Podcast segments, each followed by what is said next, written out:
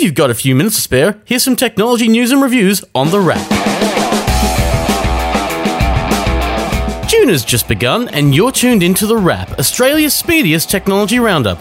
And this week we start with a look at smartphones. If you're out there looking for a shiny new phone, there's a good chance you're considering the Galaxy S8, as Samsung's new phone is easily hot property. But it's not alone, and this week it's joined by something just as shiny and just as slick.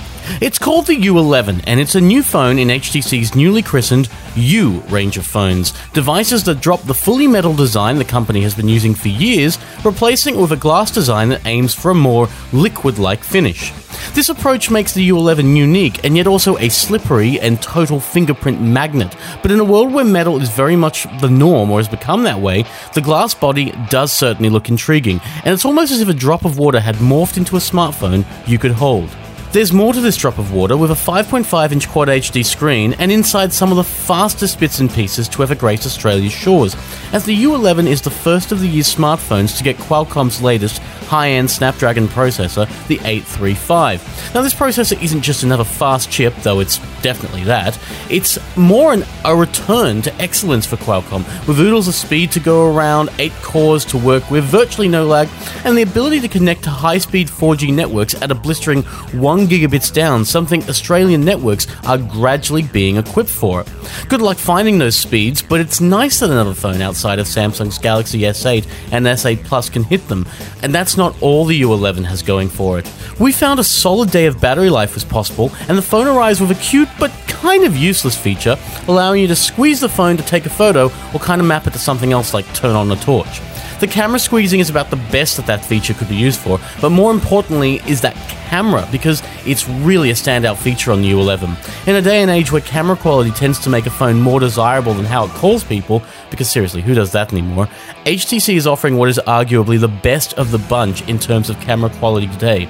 In fact, the camera boffins at DxO have already rated it the best sensor around, and after playing with the HTC U11, we can we can really see why. It's just it is so good with sharp images in both day and night, and some of the best low light on any phone we've seen, with images at night that don't blur as easily and offer way less noise and much more clarity. It, it's, you know, to say it's an excellent camera is an understatement. This, ladies and gentlemen, is exactly what we were expecting in the HTC U Ultra from earlier in the year. And the phones even look the same with similar looks, the similar weight, pretty much identical batteries. You know, it, it, they really do look like siblings. We're honestly not even sure why you'd consider the U Ultra at all anymore, because the HTC U11 is really the phone to look at if you are interested in an HTC in 2017, as it just offers so much. There's just the performance, the battery life, a great camera and screen, a $999 price tag, and hey, it's actually even waterproof, something the U Ultra didn't pack either. There's just so much going for it, making the phone that could have what it needs to take on Samsung's excellent S8. You can read our full review if you're keen to know more, and you'll find it on the pickr.com.au website. We gave it close to 5 stars because that's exactly what the U11 deserves to be. Close to 5 stars. It's, it's not perfect, but it gets bloody close. And HTC's U11 isn't the only major phone news of the week because there's big news in Australia. BlackBerry is back.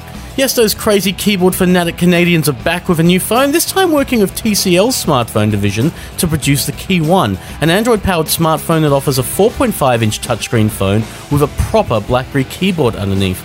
That might seem a little crazy, and in a world where the hardware phone keyboard has kind of disappeared, dying, you know, we wouldn't blame you if you raised your eyebrows quizzically. Still, it's here, or it will be in July, and it aims to bring something different to the table with a relatively decent processor inside, a metal body, 4G mobile internet, and BlackBerry's own security atop the latest version of Android. Interestingly, BlackBerry's Key 1 may have a chance not just because of the legacy that is BlackBerry, but because a touchscreen phone with a hardware keyboard is genuinely different and not something you see every day. We'll let you know what we think later on when we get one for review, but right now the Key One is up for pre order for $899 ahead of a July release locally. And phones aren't all that's on the way to stores locally, with new TVs and computers announced this week too. Let's do TVs first, and Hisense announced a play for the mid range in the 4K Ultra HD TV world this week, arriving in a range of new TVs that start at $1,700 locally. This range, the Series 7 as they're called, aims to offer that new 4K resolution everyone's been harping on about and enough technologies to make the images pop, but without forcing you to spend the proverbial arm or leg. In fact, the mid range appears to be an interesting place for 4K TVs this year, with manufacturers really getting in and doing what they can to tempt people over to something big, shiny, and new without spending too much money. Just last week, Samsung joined with its MU range, which we think means mid range ultra, and we have a strong feeling Sony will have something out in that category soon as well. That's good news for anyone shopping for a new TV that doesn't want to spend much more than three grand and probably wants to spend a lot less, which honestly is a lot of people out there, and us included. Sorry, there's just so much to spend money on, and computers are actually one of them. And if you're in the market for one of those too, you probably might want to wait. This week, all of the new computer gear is being announced over at Computex, and there's new stuff from Acer, from Asus, from HP, and from Dell, and it won't take long to arrive locally either.